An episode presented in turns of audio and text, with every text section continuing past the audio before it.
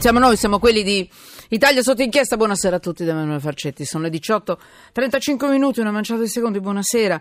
Nella prima parte della trasmissione abbiamo parlato del viadotto, ancora un viadotto crollato nelle ultime ore, questa volta a Fossano, in Piemonte. E poi abbiamo parlato di sicurezza. Lo Stato ha stanziato 37 milioni di euro per i prossimi tre anni per incentivare l'installazione di sistemi di videosorveglianza pubblica. I privati invece dovrebbero poter beneficiare di sconti fiscali sempre se vediamo se arrivano, eccetera. Eh, vediamo un po'. Comunque questi sarebbero, sarebbero, gli obiettivi. E poi abbiamo parlato ancora nella prima parte di Italia sotto inchiesta ai selfie negli ospedali. No, basta si richiama a un minimo di responsabilità, di buon gusto e di educazione. Il ministro Lorenzin con una circolare richiama medici e infermieri al rispetto delle norme che regolano la privacy privacy. Eh, quindi la foto scattata in corsia, in sala operatoria.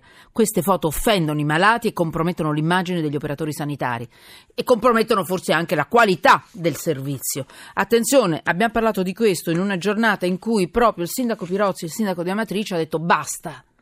I turisti sono importanti, portano soldi, aiutano la ricostruzione e la, e la vita di un paese, però basta selfie un po' cretinetti davanti alle macerie rispetto. Rispetto perché qui ci sono stati dei morti. Non ha detto proprio così, lo sto parafrasando io, però più o meno il senso è questo: rispetto.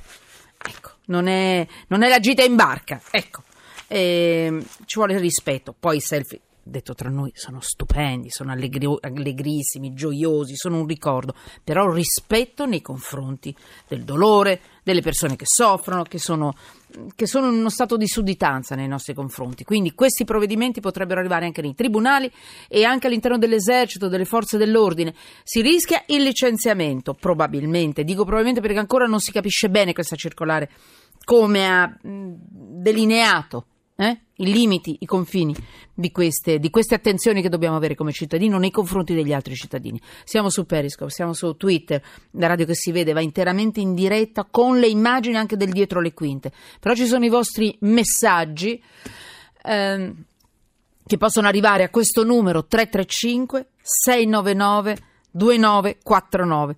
335 699 2949 Twitter chiocciola sotto inchiesta i vostri tweet rispondo a tutti Andrea Cuomo benvenuto giornalista del quotidiano Il Giornale eccoci Buonasera a tutti. Ciao, ce l'ho fatta. Allora, subito una tua notizia, voglio sentire la tua voce. Eh, latte, l'abbiamo sentito dappertutto, lo volevo fare ieri, non ce l'ho fatta, però è importante. Ah, vi riconfermo che per quanto riguarda Cleveland eh, è morto, è stato trovato morto il killer voi sapete che ha postato su Facebook eh, l'omicidio di un anziano, sembra che l'abbia ammazzato proprio lui, visto che ci sono le immagini, le immagini in diretta, noi dovremmo dire il presunto killer, ma qui insomma lo chiamano il killer di Facebook. Sembra sia stato morto, mm, è stato tallonato dalle forze dell'ordine, inseguimento e alla, a un certo punto si è sparato, si è ucciso.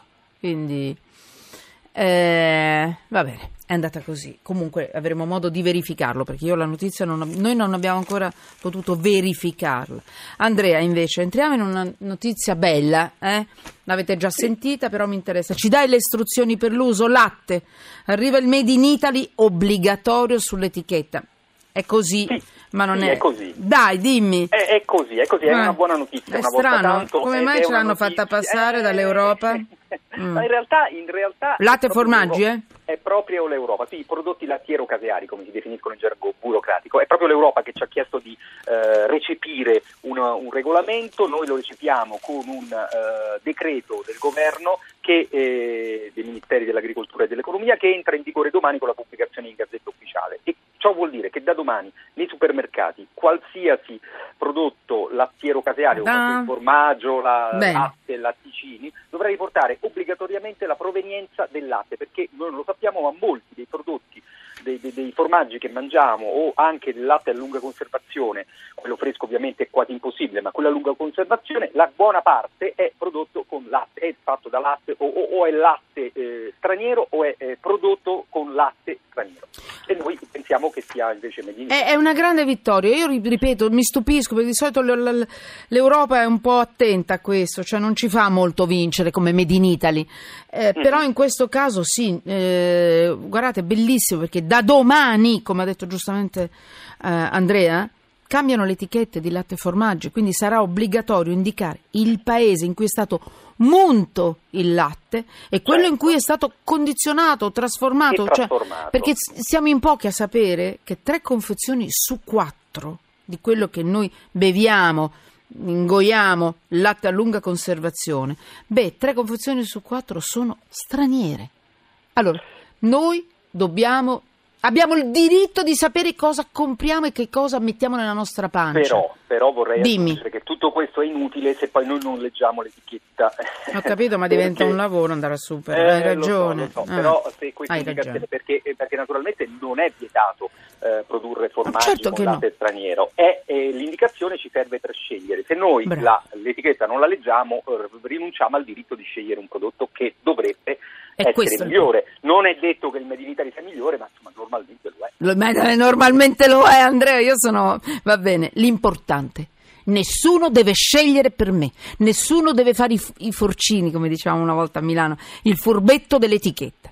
Io certo, però, voglio però, scegliere, è un mio diritto. Poi sbaglierò. Eh, Andrea, eh, sì, bastonami. Però mm, questa mm. cosa mm. Eh, è importante perché riguarda i prodotti appunto lattiero-caseari ma sarebbe Vabbè. anche importante che si estendesse a tutti i prodotti, perché Assolutamente sì. un terzo, come sì. è calcolato col diretti, un terzo di quello che noi mettiamo nel carrello eh, non ha indicazione eh, sì. di provenienza. Sì. E stiamo parlando di salumi, di, di frutta e verdura, dei sughi pronti. Certo, eh, certo perché pane. basta che fanno una piccola cosa pane, in Italia, ragazzi, ti dicono che è italiano, invece magari tutta la prima lavorazione, la catena di lavorazione è stata fatta certo. all'estero. Noi, noi, noi, mangiamo molto pane, e stiamo Poi. parlando dell'alimento proverbiale per definizione, sì, quasi religioso nella sua sacralità, ed è prodotto con, con impasti che arrivano congelati da Ruanda, Ucraina e altri paesi. Senti Andrea, ti invito già per domani, non andare da altre parti per favore, eh?